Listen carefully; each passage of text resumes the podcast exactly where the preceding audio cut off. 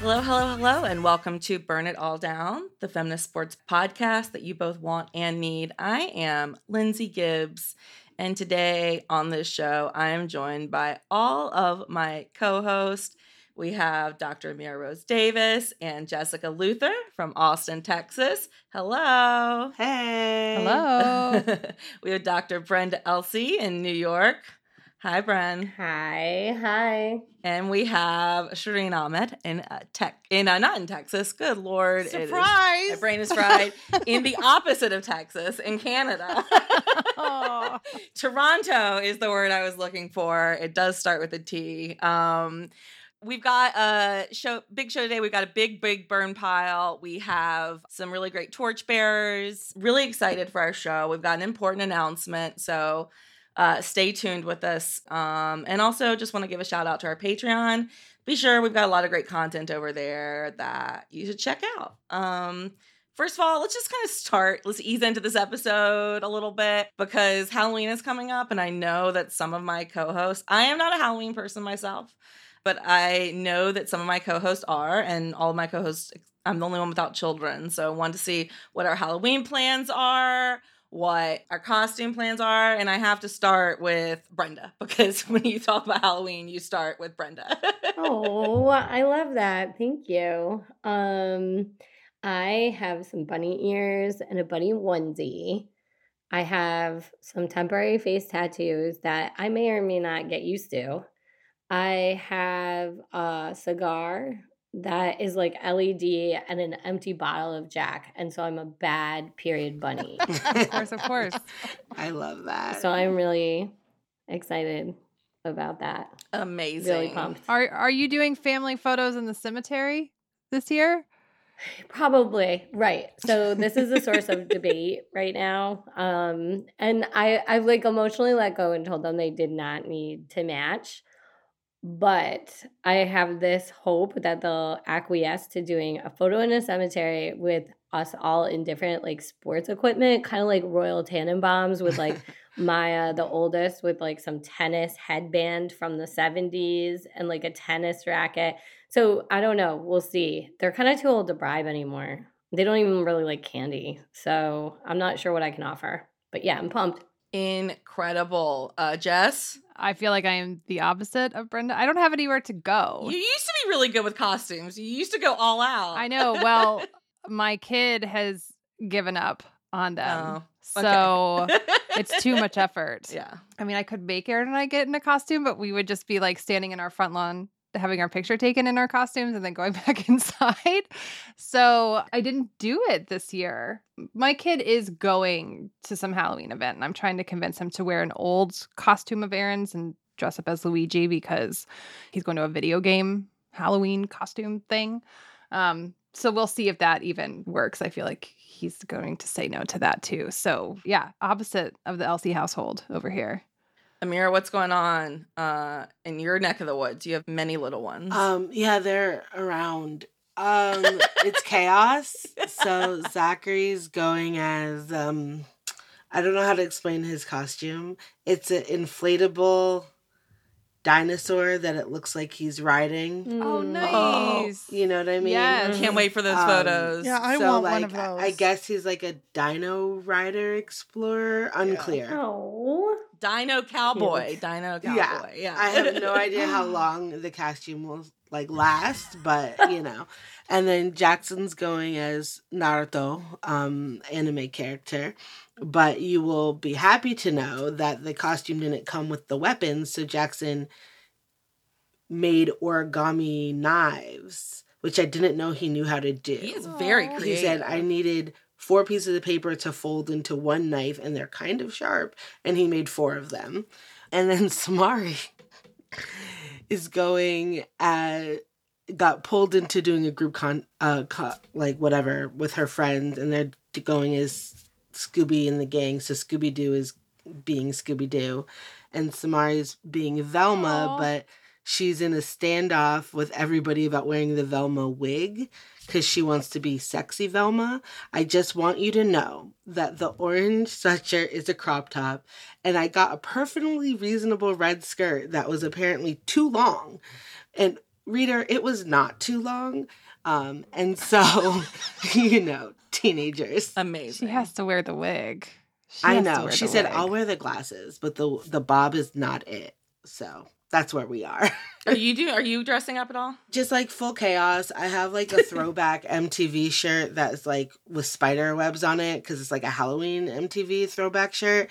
And I have like spidery leggings, and I'll probably like just put some makeup on and be cute and exist. Cool.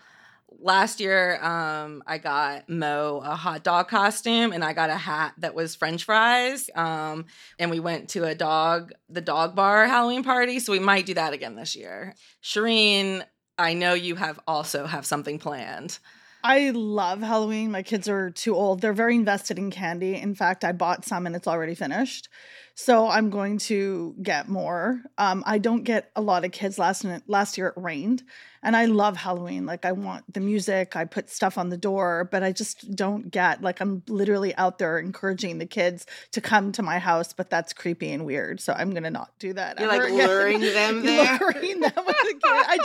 I love them. And I want them to come. I also live in a townhouse with stairs. And I think they find it easier. I know this from my children. There's another group of townhomes in my area, and they don't have stairs, and it's easier for the kids to hit the homes and get the maximized amount of candy in their plan.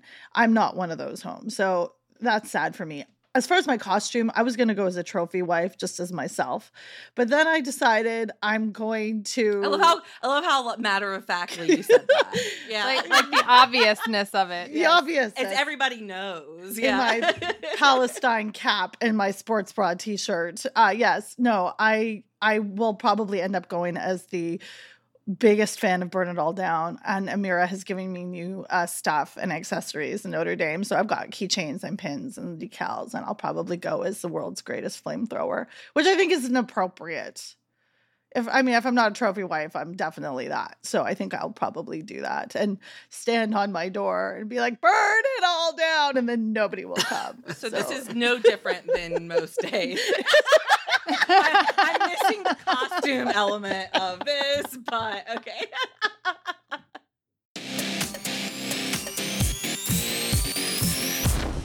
Before we get going into our main segment and our announcement, I want to send our love again to Brittney Griner over in Russia. Her appeal was denied today, which was not unexpected. The hope is that this will make Russia more eager to enter into negotiations now that the full legal process is done, and also that they will be slow to move her to an actual penal colony. She has been, in jail, more short-term jail, which is better conditions than the penal colony so far. So the hope is that she will get home before she gets officially moved to penal colony. I'm just going to read the WNBA Players Association statement that they released after the decision on the appeal. Quote, the courage and integrity Brittney Griner has displayed throughout her wrongful detainment should motivate every American to join our campaign to bring her home to her family without any further delay. Brittney has repeatedly taken responsibility and made clear that she never intended to break Russian laws. While their legal system is very different from ours, there is no doubt that the original sentence she received was extreme, even for the Russian legal system.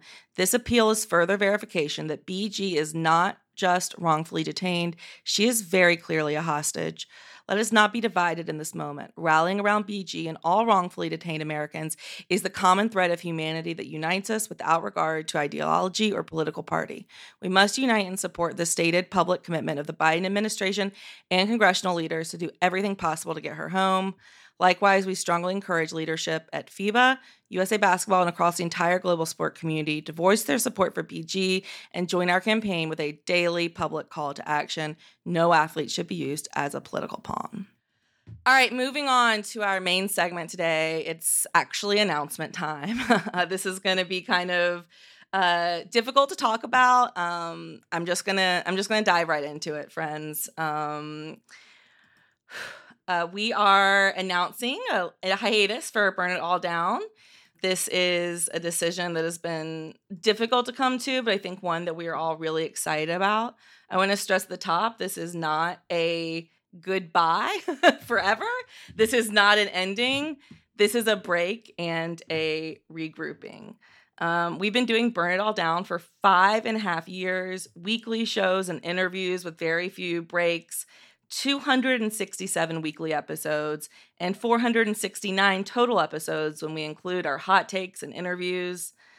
We love this show so much, but we want to kind of figure out a way to make this more sustainable financially, you know, maybe take some creative risks. And it's very hard to figure out new directions when you're constantly putting out weekly episodes. And we want to be really honest with you all about this. So we're going to take a little break, and then we're going to reconvene as a team in the new year and start working towards a new future for the show.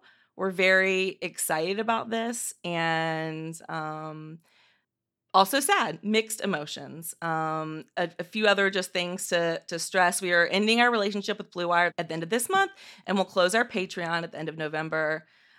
We are still available for live shows and open for live shows, and we have a few on the calendar already for next year that we will announce at a later date. But if you're interested in having us come to do a live show, get in touch. And yeah, we're so grateful for all of your support, and hope that, you know, even through this hiatus, we'll continue to get your support.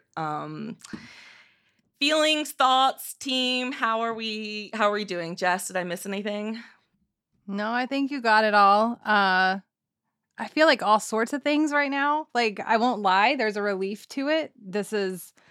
We can't overstate the rigor of putting out a weekly show twice a week. As soon as we finish one, we go right into the next, and it's just a constant churn. And that part is hard. 5.5 years of that has been hard. At the same time, anytime we're here recording together, I love it. So I feel sad right now looking at you all and knowing that we aren't going to do this for a while. Shit. It's my natural state, crying. So I feel all the things right now. I feel grateful for the community around us. Like, I wanted to say thank you for, like, I've tried to respond to every email that we get from people. I'm not always great about it, but we get these lovely emails. We get Patreon comments. We get tweets. We get people who come up to us in person to tell us how much this podcast means to them. And I'm feeling all that right now. I'm feeling very grateful for all of that. And I'm crying, so it sounds like we really are trying to combat the idea that this is the end, but just knowing that it's changing in any way is, I got feelings about it. Yeah, this is a lot. Bren, how are you feeling? You know, similarly vacillating between gratitude and relief. Because things are just really a lot right now. I just have a lot of work, and also pissed because I think there's a lot of stupid sports analysis out there that make a lot more money and that would allow us to keep going. And so I'm angry that that bullshit is just out there, because I can just be really honest. If I could quit a bunch of activities and didn't have to give 6 talks for the rest of the year, you know, or whatever, I feel like I could throw more into being a more productive contributor to this podcast. And I feel like that would be the best thing I could do. And yet, you know, besides teaching, which is, you know, then trench warfare. But I mean, you know, it's so I guess I get kind of upset that I see, you know, more traditional, and not that they're bad, but more, well, I mean, and yeah, some are really bad. You know, why is Stephen A. Smith making millions of dollars? And you know, we're not, and we know the answer to that. And it's not because he knows more about sports. So that's a bummer a little bit to me. Yeah. Brenda, I recently saw a commercial. I don't know what I was watching, soccer probably. For the Skip Bayless Shannon Sharp show, And they just like sell it by these, like they're like, these men yell at each other. Exactly. And I was like exhausted from just watching the commercial. Totally. I was like, I can't even imagine consuming this on a daily basis. So I feel that anger about like what actually gets support and what it does not in this universe. Yeah, like I hoped, you know, to see Barstool and their downfall much quicker. And I would, you know, so I guess I'm like also afraid that my head's going to explode because I'm so mad all the time about sports stuff. Mm-hmm. And then everyone here helps me and makes me think smartly about it and not just emotionally. So I'm also afraid that like maybe the top of my head will just like just, you know, I will be like our logo, like my head will be on fire. Shireen? I think I'm the one, part of what this group has taught me is to embrace the change. I'm the one that doesn't like the change. I remember when we were talking about our logo change a couple of years ago, I was like, oh my gosh, because I can't, because this collaborative has been the most stable thing in my life, professionally and probably emotionally speaking. I've been through some massive, we allude to this all the time. Like, look, y'all, I my family, like my marriage fell apart, like in the middle of like one of our shows. Actually, I think I was logged on to be on that day. And they were like texting me going, you don't have to be on today if you don't want to. And like, I've navigated through, you know, depression and anxiety all through this group. And change makes me very nervous because I never had the confidence. And having this support, like Jess said, has meant that I've been able to do things and fly when my own wings couldn't hold me. Yours did. So that has been like transformative. And as I teach sports media, the more I know in sports journalism how important Burn It All Down is. And I cannot emphasize that enough. I'm in classrooms and these students have been inundated with the media that Brenda refers to that makes her head want to explode because I see how subpar those analyses are. And, you know, I'm not out here trying to say we're smarter than everyone else, but we do something so unique. We do something with a mix of, you know, the experience and the actual positionality that we have, and from a lens that doesn't harm people, has been transformative for me in my work. And I can hold my head up high and say, this is something that we've done. And Jessica said, you said we were vanguards when we were at Notre Dame to somebody. I'm so glad you said that because it's okay to embrace it. And at the same time, as we hate capitalist models, and, you know, I've learned from Brenda, you know, I'm not going to quite call myself, you know, I've got Amazon Prime. Let's not fucking lie about that. But like the reality is that, you know, we've encouraged other people to be in this space, and that is part of the legacy. And this isn't a goodbye, but it's also a reality that this is really hard. And this was never about the money. This was never, but we, like, if we are going to compare ourselves to what would have fairly been remuneration from day one, we would have that jet plane that we talked about at the vision at our 5-year. We would have that stuff, but this is not about that. This is creating spaces and hopefully blazing trails for people. But at the same time, we have bills to pay. This is not our main job. For a lot of us, this is our third and fourth job. It's a lot of work and we love it so desperately. But that sustainability piece is really key here. Like, we have a gift to give the world, you know, and it's sparkly and fiery and magnificent. But we're tired. Like, we're tired, and we need to re-strategize and come together. And it's like it's not a goodbye. It's an Auf Wiedersehen. Literally, we'll see you again. Like, you know, that those, and I'm going to be really tacky. Like, au revoir doesn't mean goodbye. It means when I see you again. And like, I'll, you know, I could sing a song from The Sound of Music right now, but like, don't. So long, farewell. Of course. But it's not a goodbye. It's literally, I will see you again. These people aren't rid of me. They know that. Amira? Yeah, I'm just really proud of us.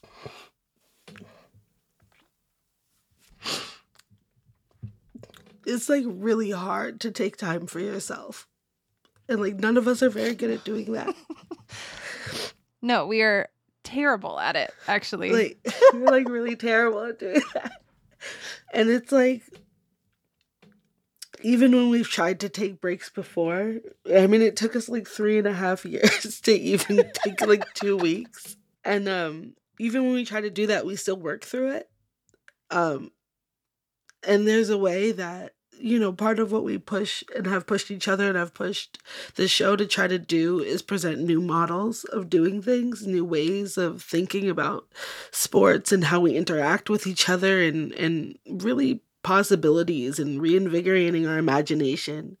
And we haven't had space to do that for ourselves or for our show because we took that so seriously. And we embraced the grind because we knew what we were doing was important, and it's really, I won't repeat what everybody said, but I just want to say I'm really proud of the fact that we were able to get to a space where we all collectively said, yeah, we need to exhale. And in doing so, we have such a belief in like what it looks like to look at this project and this team anew, and what it looks like to renew and rejuvenate and pour energy and creativity into a space to elevate it even more and to come back to it, not with like burnout, but with fresh lens, you know. And there's a way that why Brenda's saying "burn on, not out" became the tagline of the show, because we recognized that work was hard and everybody was dealing with things. The pandemic was hard. It's still hard for our listeners, for our team, for us behind the scenes. And we really believe that. And this is such an effort to not burn out. And the flame will keep going. And we know y'all will keep it lit and going and blazing as well. And I can't wait to reconfigure and figure out how like we continue to feed that fire. And so I'm just really proud. I'm just like, you know, like it's really, really big deal for us to do this. I want to say that we did a lot of reflecting back to the past of Burn It All Down and around our 5th anniversary, which was earlier this year. We'll link those episodes in the show notes. Just want to echo everything that my co-host said. And this is, change is uncomfortable.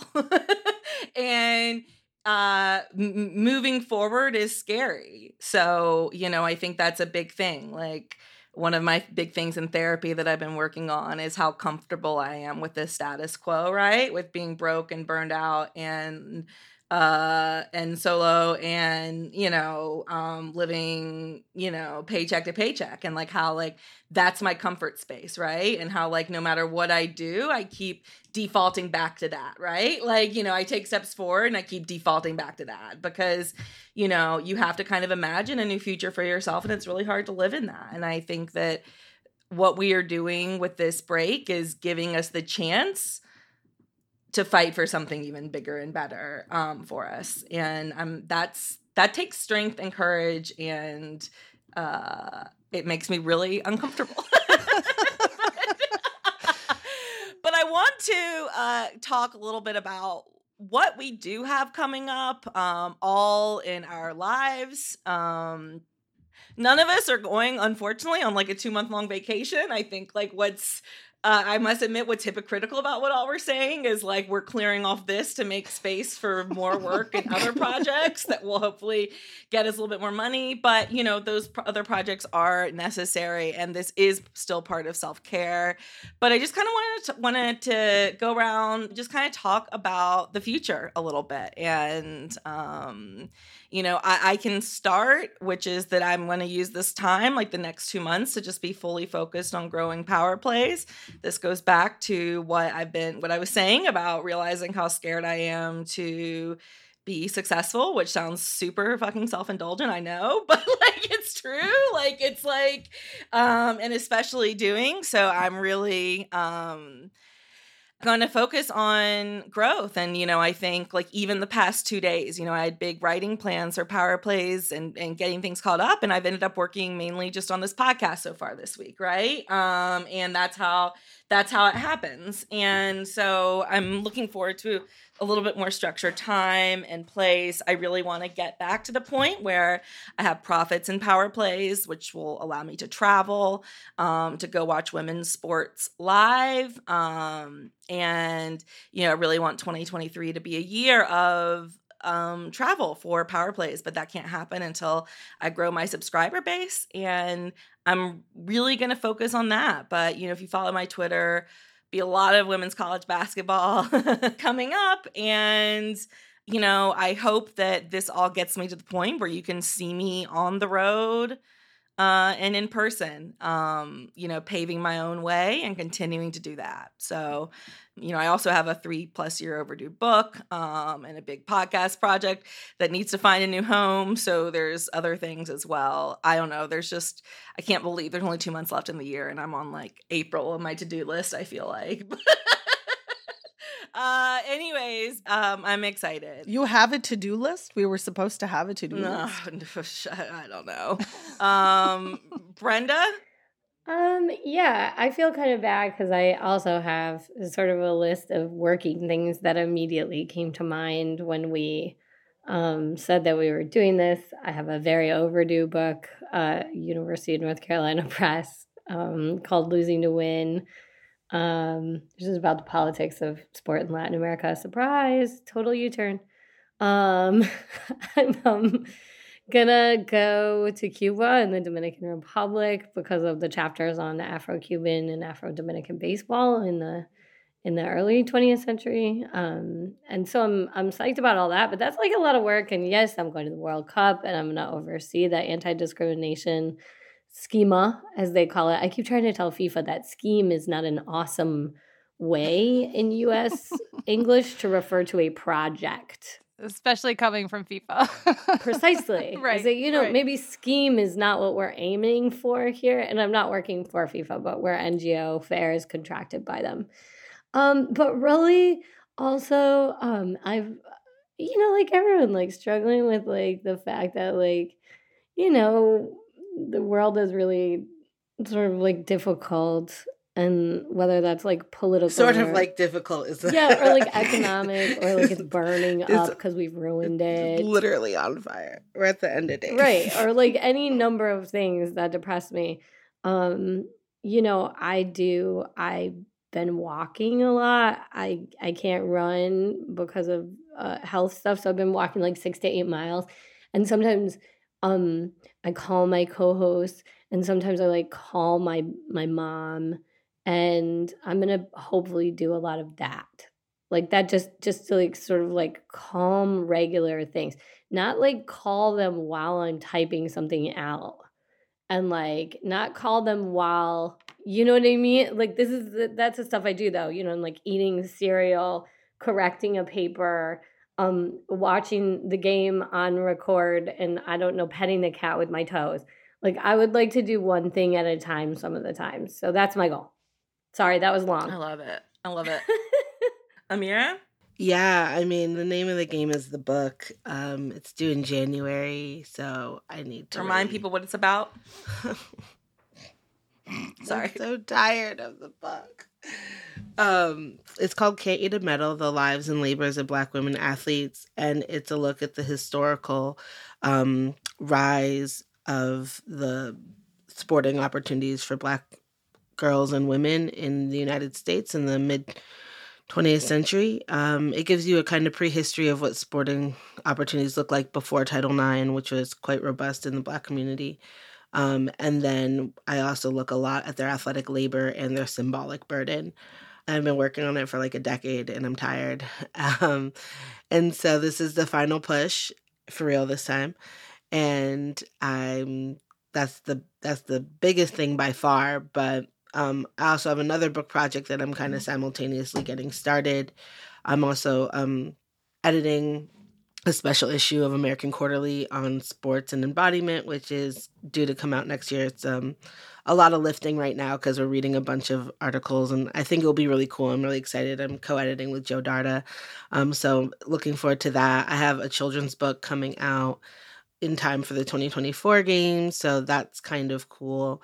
and a few other projects that are in various stages that I'm always kind of juggling. And I'm just trying to, like, I kind of transition my life across the country to a new institution and a new city and all of that, like, quickly.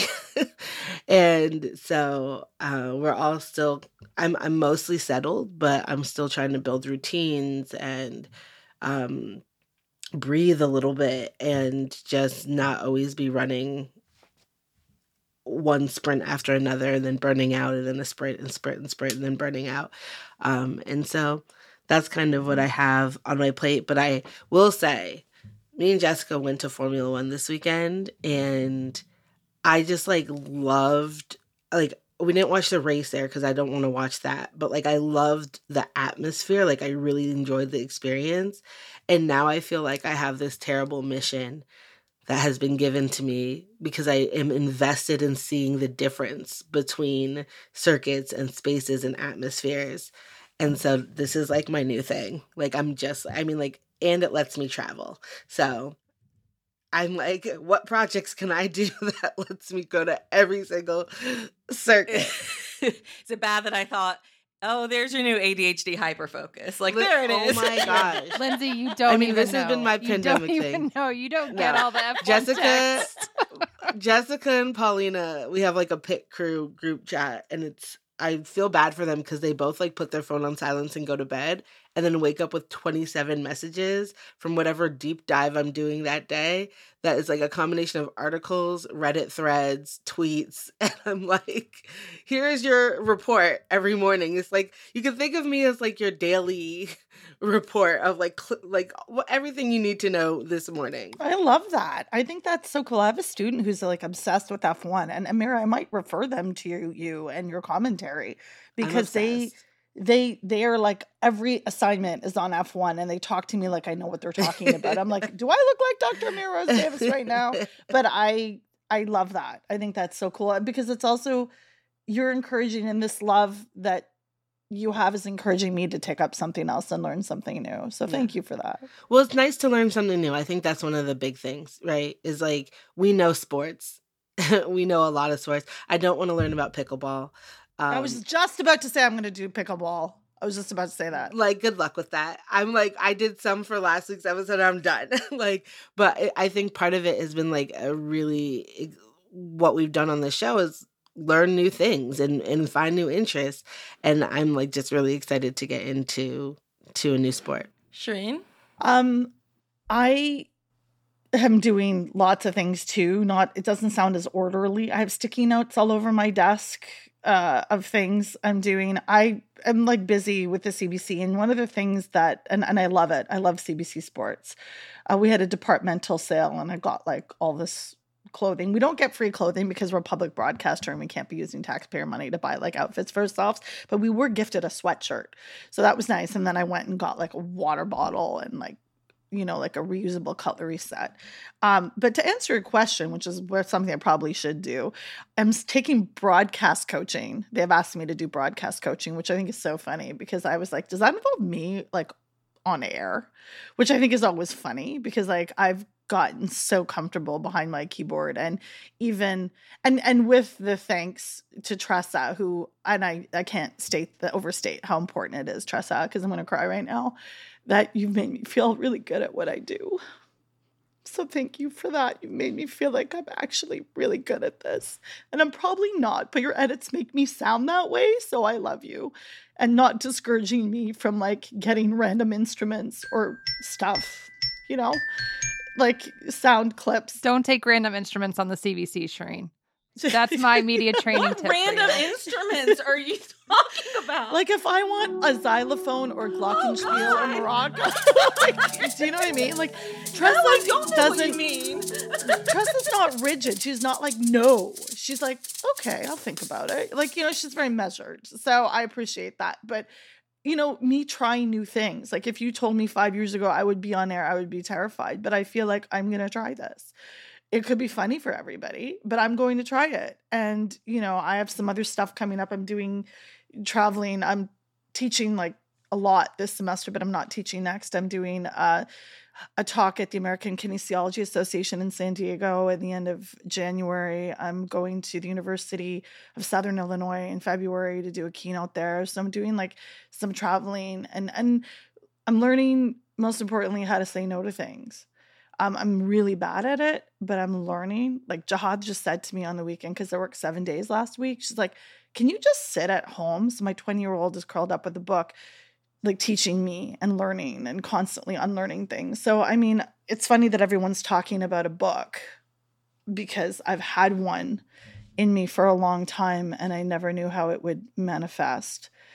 Speaking of which, I may hit y'all up for an interview at some point. So, FYI, but yeah, nothing cemented, just things that are in the works. And so I'm really happy where I am to be stable at a place in my career where I feel like I'm growing in the way that I want to be and open enough to creative stuff. So I'm excited about that.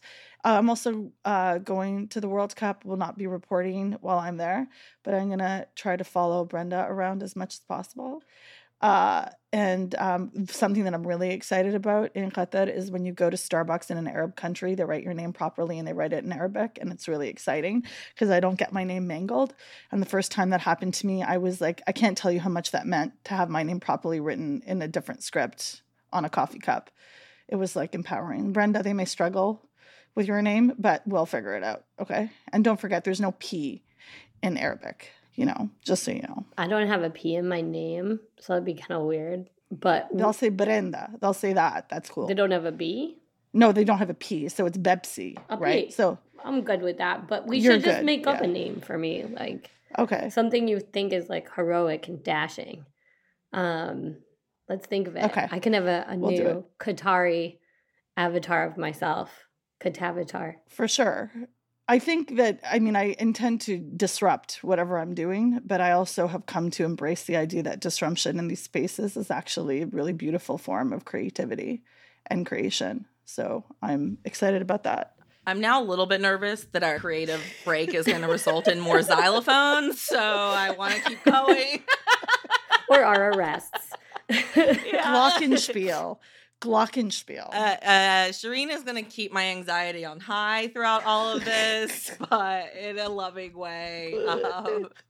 I love hearing what everyone's up to. Jess? Yeah, the shortest answer is one word for me. I'm working on my dissertation, which is on the UT women's basketball team in the 1970s, intersection of race, gender, coming of Title IX. I'm excited about it. It's hard. I'm at that part of the process where everything feels like it's in front of me. I mean, I wrote a proposal, so I've written, 20, 30 pages already, but just with the research and all that sort of stuff, it feels like there's a whole whale to eat. And every time I eat a few bites, the whale still looks like a full whale. So mentally I'm kind of there, but it's exciting anytime I really do like dive into I love archives. I'm excited to do the interviews that I need to get for this. And so, yeah, that will keep me very much in the vein of Burn It All Down, the intersection of sport and culture. I want to say, like, I am the luckiest of the co-hosts here that one of my co-hosts moved to where I live. And Amir and I are opposites in ways that work really well for the two of us.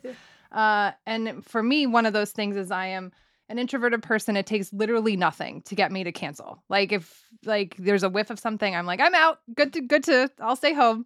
And Amira is not like that. And so I am fortunate. We went to F1 because Amira said we're gonna go on Friday, and then bought tickets. And then she's like, I will drive you. I'm coming to your house to pick you up. Like, so we ended up going to the first practice of the Austin Grand Prix. Tomorrow night on Wednesday night, she again bought us tickets, and I'm going with her to watch a volleyball game at the University of Texas. So one of the things I'm looking forward to, I understand that this will also be happening during the basketball season that is upcoming. And so I feel very fortunate all the time that Amira lives here. You should, not that I should tell anyone to move to Texas at this point, but like everyone should consider it that I'm looking at right now. But yeah, so I foresee myself doing more sports this year than I have done in a long time, in large part because of Amira and how she gets me out of the house and actually gets me to go to things. So I'm looking forward to that. Whew. All right, friends. Can I just note how when you were talking about archiving that Amira was glowing? I just noted that. I'm really excited for the disc. Yeah, I know. I'm excited. Yeah. I'm excited. It's all great things. Everybody's doing such great work.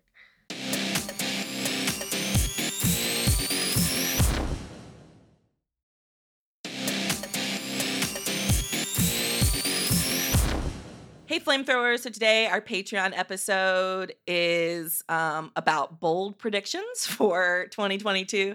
Since we won't be recording weekly episodes, we took some big swings. If you're a patron, go on over and listen to that. It gets a little spicy. For our interview this week, Amira talked with Ellie Jean of Gotham FC and Sam Coffey of the Portland Thorns about their first season in the NWSL. I'm trying to rethink like what success is for me, and like it doesn't have to be playing 90 minutes. It doesn't have to be playing every game. Like, what does success look like? What does a successful career look like for me? It doesn't necessarily have to be being on the national team or like, because those things at the end of the day, like, can't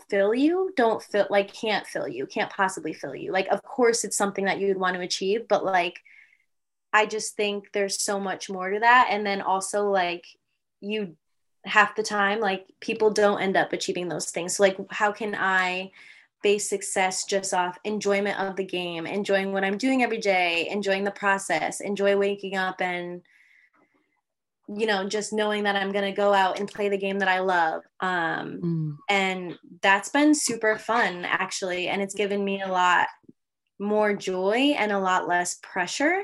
Check it out in the feed now.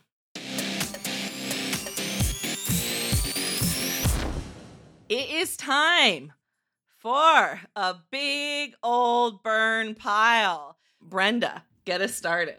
This past week, Austrian billionaire Dietrich Mateschitz died, and I'm not celebrating that by any means. However, I'm going to burn the rewriting of his history by sports organizations that he's been involved with specifically, and the general press, and this tendency, and I think it's really important in perpetuating generational wealth and white patriarchy, that this happens, that people like George W. Bush die, and the fact that he should have been on trial for crimes against humanity is not part of his biography. That seems really essential to me. That's not like a little like, oh, you're so nitpicky, Brenda. You know, why don't you just let these people get away with killing kids in Laos?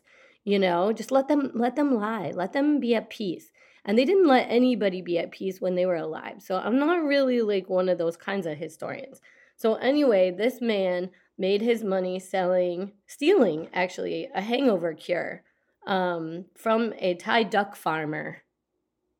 That's right. He ended up having to pay out. He had stolen the formula and later had to pay these people.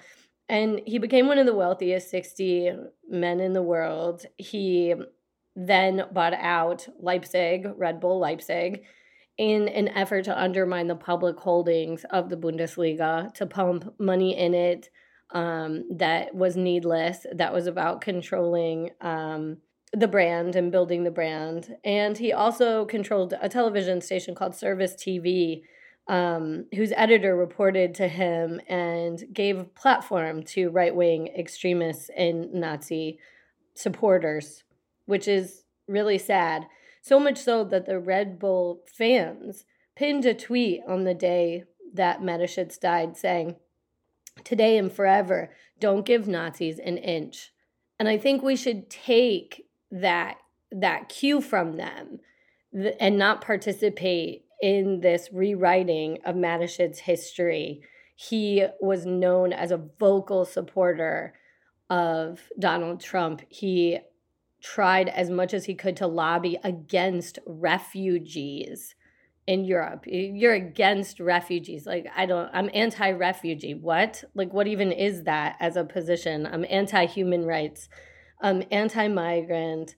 So as someone who was a promoter, really, in the end, of right-wing extremism, anti-Semitism. I want to burn the fact that we're celebrating this person. I bet you tons and tons of people died that day that deserved much better biographies than they got. And so I don't want to waste a second on this person. So burn. Burn.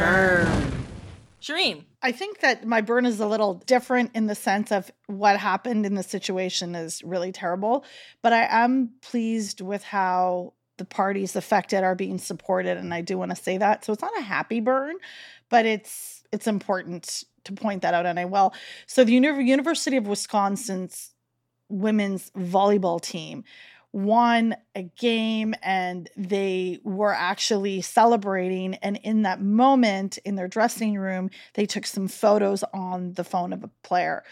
Now, they had lifted up their shirts and their sports bras, but that was never meant to be shared publicly. Those photos were leaked, and it's been escalated to an investigation, a criminal investigation. So it's been called cyber sexual assault. When you share images of somebody without their consent. That's actually what it's called.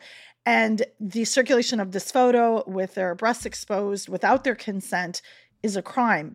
There's this organization called Promoting Awareness, Victim Empowerment, and Danny Rosen is the chair of that. And they said that it's clearly alive and well, the culture of cybersexual assault, and irrespective of who the victims are. They could be student athletes, they could be professional athletes, it could just be students. It's still unacceptable.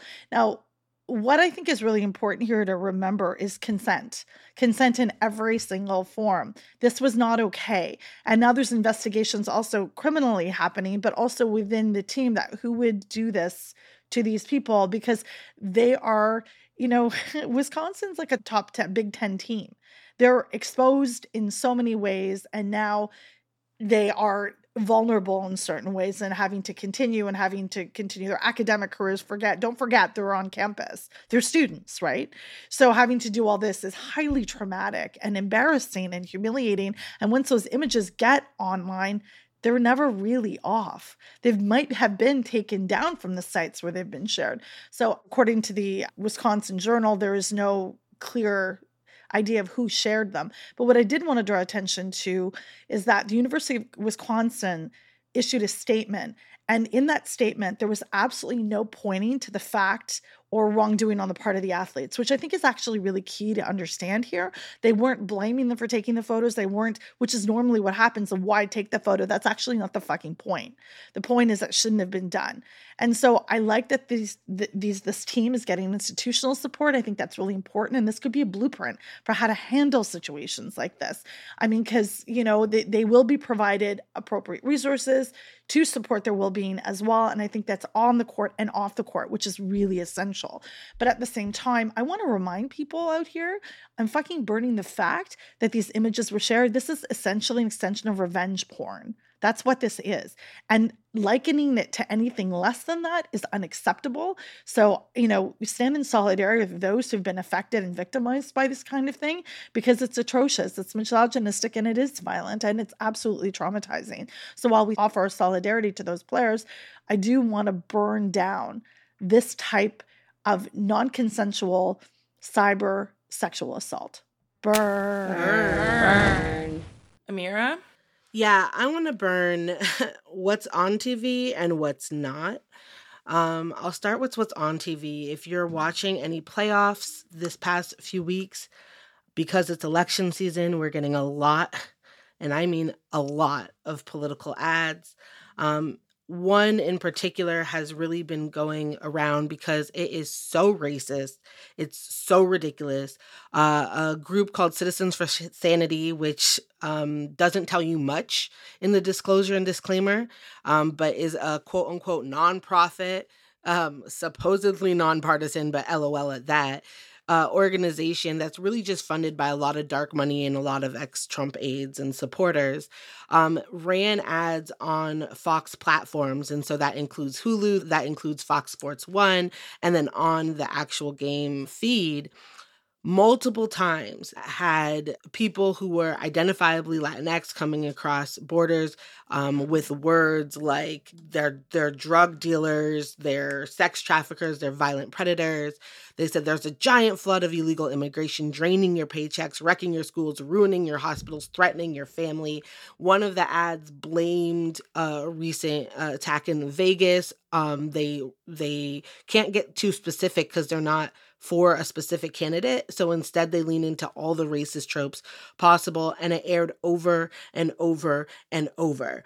I watched Texas football on Saturday. Every single commercial was an awful commercial from Abbott in California. We've seen all of these ads flood the airways. They're not fact-checked.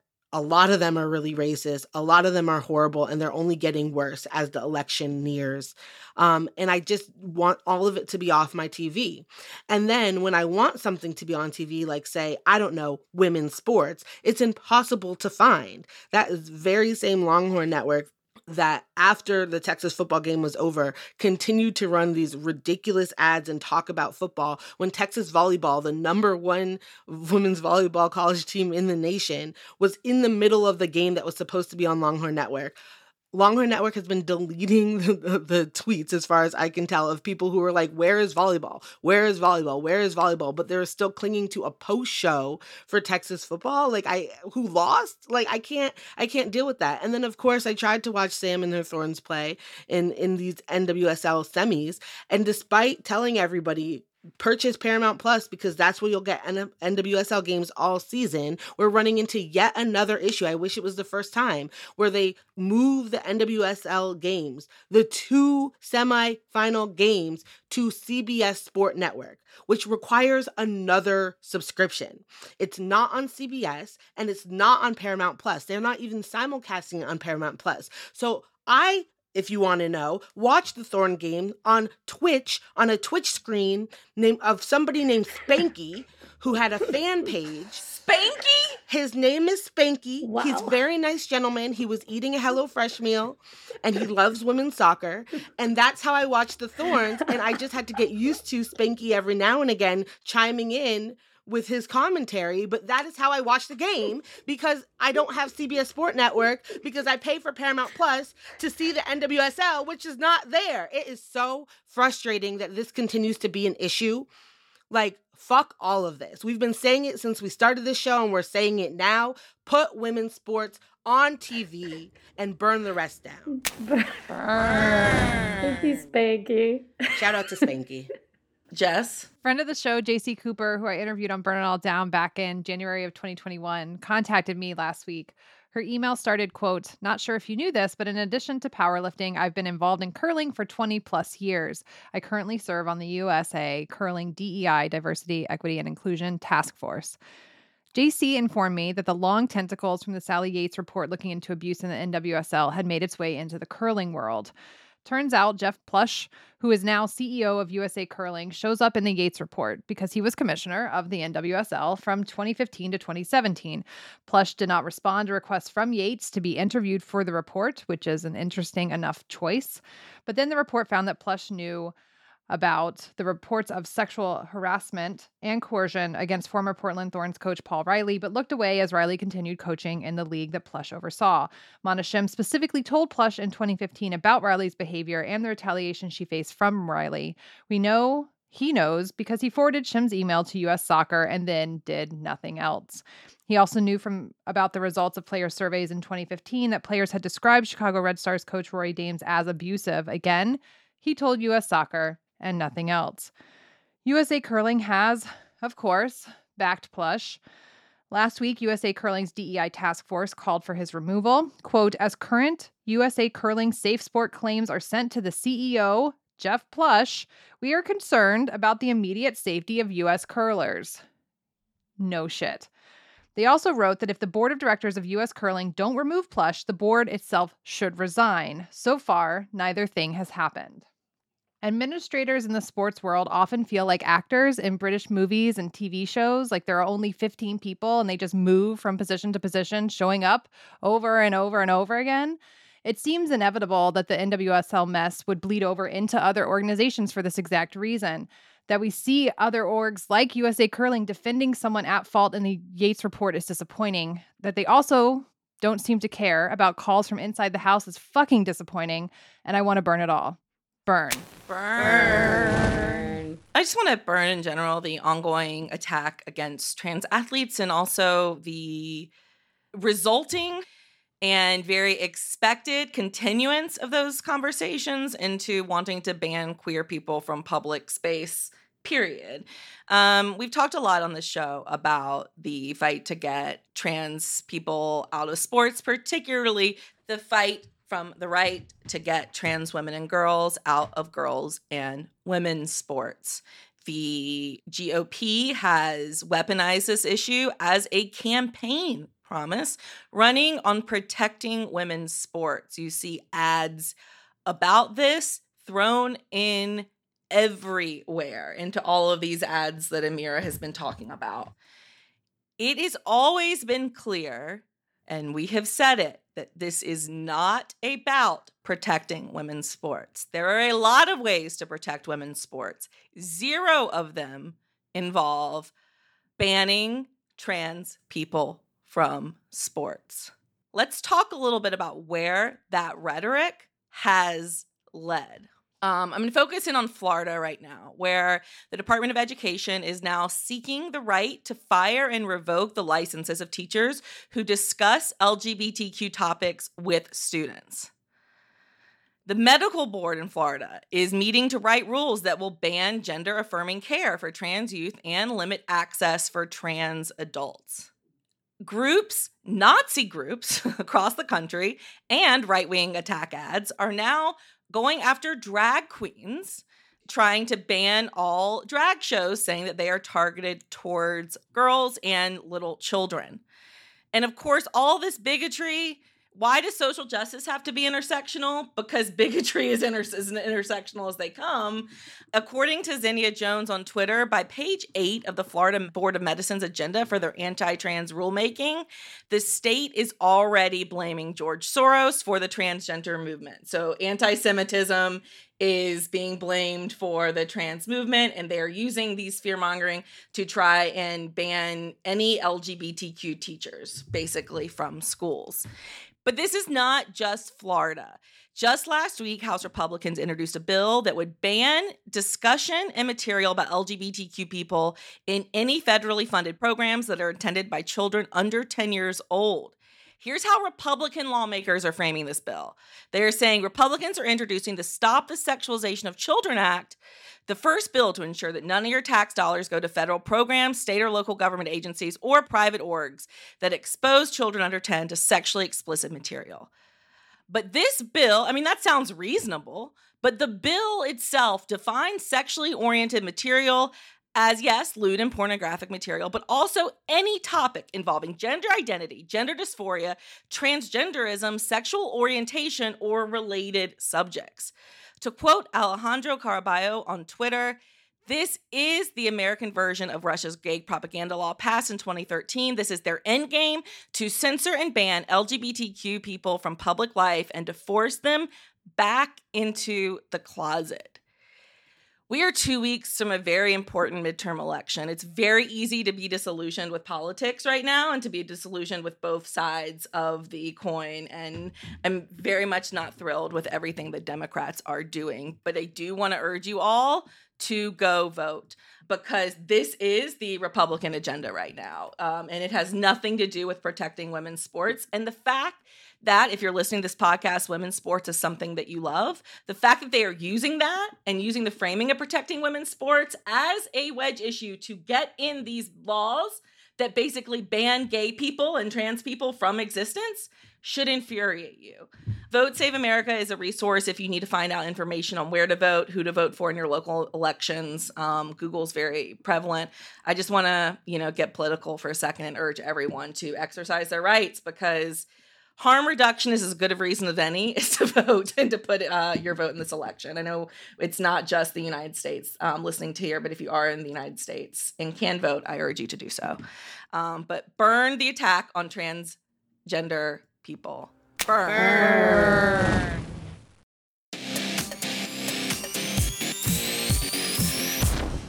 after that burning, we have got a good torchbearers of the week. We got to lift some people up. I'm going to start with figure skating. We had Kiori Sakamoto took home the gold at Skate America 2022.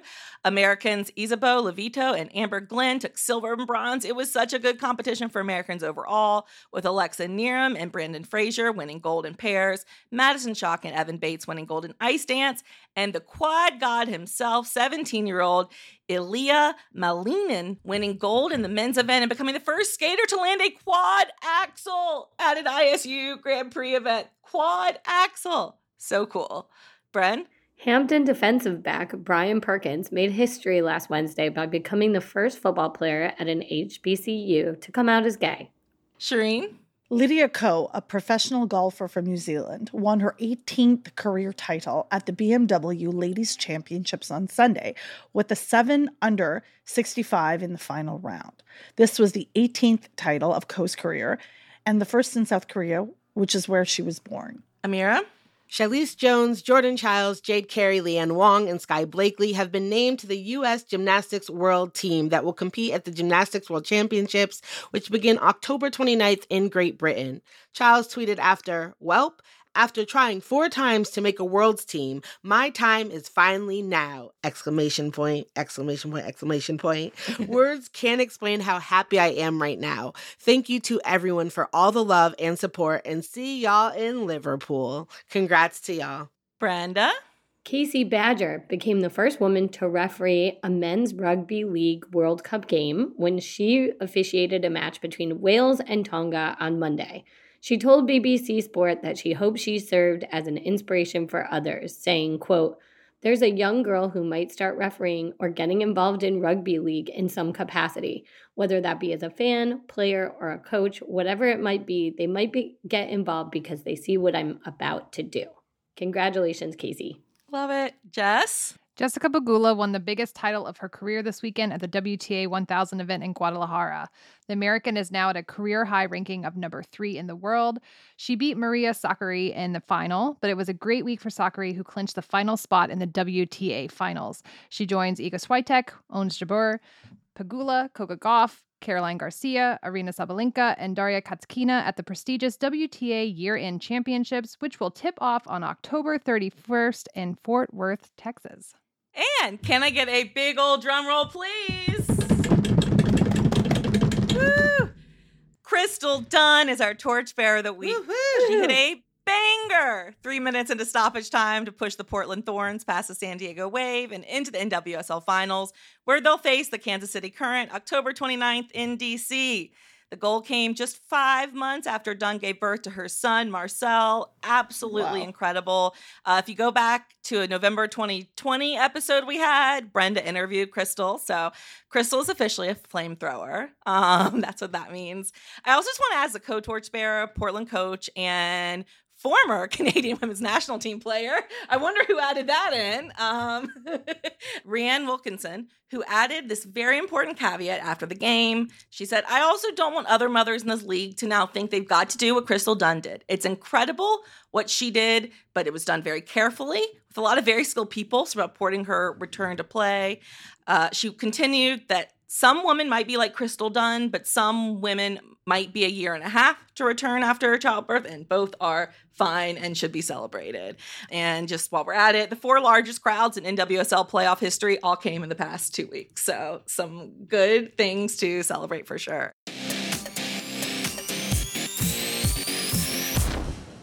What's good, Jess? Austin FC beat FC Dallas in... the second round of the MLS playoffs, 2-1. Sebastian Drusi, who I can't talk enough about, is just so good at soccer. So Musajite showed up as a starter. Even at the end, I was proud of Maxi for running down that ball. At the end, it just waste time because I was dying. Absolutely. At the end. I needed it to be over. The second half was not as smooth as the first half, but they held them off. And I just want to say, they're facing LAFC in the Western Conference Finals this upcoming weekend. I'll be a mess about it. But it's just been really fun. Like, I keep reminding myself that it's really fun to have this team here and to have this professional team to root for. I know so much about all of these players. I know so much about the team. I'm like, I can identify them by their runs at this point, like the way they run. I want to give a special shout out to my buddies over at Moon Tower Soccer Podcast, Landon and Jeremiah. They have an episode every Tuesday, and it's the thing that like makes me smarter about the team. Sorry to this podcast. I don't love chatty podcasts in general. So I really appreciate their dynamic and what I learn from them all the time. And I also just want to give a shout out to The Striker, which is a Texas soccer site. It's not just Texas anymore. They've now expanded outside of Texas, but just having this whole, like, just being part of this, being in the Los Verdes Slack, getting to be a part of the supporters group, even if it's in my Jessica way, which is as a lurker, in that online space. I don't know. It's been so much fun. And I just feel like really lucky that we got this season and that we've had, I think he should be the MVP. I don't think he will win it, but that we've had this MVP caliber player on the pitch has just been a delight. So that's what's good. I went to F1 with Amira. We've talked about this already. Yay! Yeah, that's what's good. Love it. I've got to say, I've really been enjoying the NBA. The NBA's return has been a lot of fun. I've watched a lot of good games. One of the funniest things I've ever seen, also one of the most depressing, but I'm just going to stick with funny, is Draymond Green's apology video, quote unquote, that he like self-produced. It was aired in the TNT, and it was about him like, it was supposed to be about him, I guess, punching his teammate, but he did not say those words. It was basically like the video of equivalent of like, reaching an essay word count. It was hysterical. I laughed so hard. I don't know why I found it so funny. I just did. And also two of my favorite reality shows are back, Love is Blind and Bachelor in Paradise. So if you want to talk to me about those, please, please, please reach out. SOS. I don't respond to many texts and emails. I'm very bad at it, but I will, if it's about Love is Blind or Bachelor in Paradise, I probably will. Bren? I like watching Jessica Luther become a soccer fanatic. I feel like Amira was already well into it, though this has, Austin gives her one more kind of thing. But watching Jessica Luther and she's not here because she just had to leave, or else she'd be like, "Oh, Bren," or something like that. So I'll just do that for her. "Oh, Bren," means that I get to text her all the time about all these players because they're coming from Argentina and Uruguay, and then I get to be like, "Oh, did you know this about the place where he came out of?" And it's just really fun. I really have loved it. I'm so excited to see Shireen and Qatar, so excited. It's going to be wild. Yeah. And so this is the last thing. I mean, all of you are always what's good, and you're going to keep on being what's good. But in addition to you is Lionel Messi. And I would like to say I've never seen him live. Wow. In my whole life. I know. If you can believe it, as someone who looks at clips when I'm nervous and name my cat after him, and all of that other stuff, I will next month get to see him at least 3 times. So that is really, really probably super good. Shireen? Yeah, I'm going to echo Brenda a little. Like, watching Jess, like, love men's soccer is not something that I thought would happen. I mean, she was the least interested in men's soccer. So it's really fun to watch this, but also the joy with which she talks about it. Because, I mean, we on this show actually – struggle with loving something. So it's wonderful. And Amira's jubilation about F1 is really inspiring. Yeah. I haven't committed to the Netflix show, but I feel inspired to do it. I know she's already mad at me for not watching Ted Lasso, but, as far as good, the Raptors are back, y'all, and the NBA is back, and I'm there with the fervor. I was being fully obnoxious, went to the home opener, which was so great to go support Mark and have Mrs. Strizzy jersey, because, of course, I did. Loved it. I love the atmosphere. I love this team. You come after like a Koloko, you come after me. I want my boys to stay safe and healthy all season. I just wanted to say that I love my classes that I'm teaching. They're engaging. And last week was a really tough week for them. I do want to just shout them out. And I got to class. I'm like, because we had a lot of readings and they actually did the fucking readings. And I was like, what? Y'all are superstars. I really love them. Also, my son, Salu, has started this TikTok feature that he takes screenshots of our conversations and he shares them to music, which are really funny because it's like, I love that. It's just really hilarious that he does it. I've been traveling a lot. I actually did an interview. I had to fly into New York City and do an interview with Kim Davis, which was amazing. Just flew in. I was in New York City for like 16 hours and I made friends with the two Arab men who were playing Fedus at the bodega around the corner for me, 9th and something else, some other street, maybe 28. I don't know, some number. I don't know. Manhattan confuses me. So that was fun. Also, I finally got Tricia Hersey's book, Rest is Resistance, from the Nat Ministry. And I'm trying to absorb it fully as I read it because I don't want to just read a book talking about how rest is important and not apply it to myself. So I'm trying to be good. And of course, seeing Bren in Qatar will be up to like no good, but actually we will be very obedient. Please be very good. Please be very good. We will be very obedient and follow all the rules and not say any of the things. We'll just be really good. I just can't even tell you. And I would just go to watch Brenda watch Messi. That's will be very wonderful. So, and like I said, if I run into Zizou, and y'all will find out about it. Not out. Hopefully not in the papers. We have to combine your dreams and get Zizou to get Brittney Griner out. Yeah, I want that to happen. Yes. If we meet him, right? And then because I feel like he's got that power. Does he though? It's a dream. Amira, bring us home. Yeah. Sadly, this weekend Leslie Jordan passed away, who gave us all so many laughs and joys over the pandemic and beyond that with his incredible career. But it made me think of one of the last videos he made was talking about Putin, and he said, "Look, you want all the gay people out of Russia, but then you have that wonderful basketball player there. Make up your mind." And it was just like the first time I was able to laugh around that. Yeah, it was a really exhilarating sporting weekend. One of those where I felt like my nerves were just like too much almost because it was going right, like starting with F1 on Friday and like being there live and like the smell and the sound and like all of that. I really loved it. By the way, it's a lot of walking, okay? Like you forget when you watch it on TV, you can feel like some of the tracks are flat or like you know that they're kind of going uphill, but you don't think about it until you're there and you have to walk very much up like to get to the first corner and then like drop down again. It was chaos. But it led into a weekend where you saw Manchester United is like figuring out some sort of rhythm. It's, you know, not all terrible.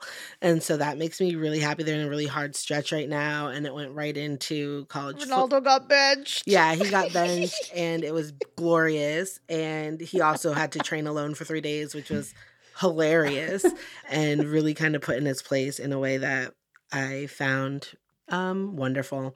And so that's been great. And then on Sunday, it went right from the race, literally right when it ended, the Thorns game started. And then right when the Thorns game ended, I had like 30 minutes to try to calm down before Austin FC started playing. And my nerve, like I was just screaming about everything. I texted Lindsay at one point because I forgot De'Erica Hamby was pregnant. And she posted a picture and said peekaboo with her stomach. And I screamed so loudly. Michael was like, "What happened?" And I was like, "Oh, never mind. I already knew that." Then I had to explain to him that I saw a picture of somebody being pregnant who I already knew was pregnant, but it shocked me and my nerves were just high. And that's why I was screaming about everything. Like, and this is why Michael roots for Amira's team. Right. Yeah. So my nerves were fried. And then I went right into the House of Dragon finale.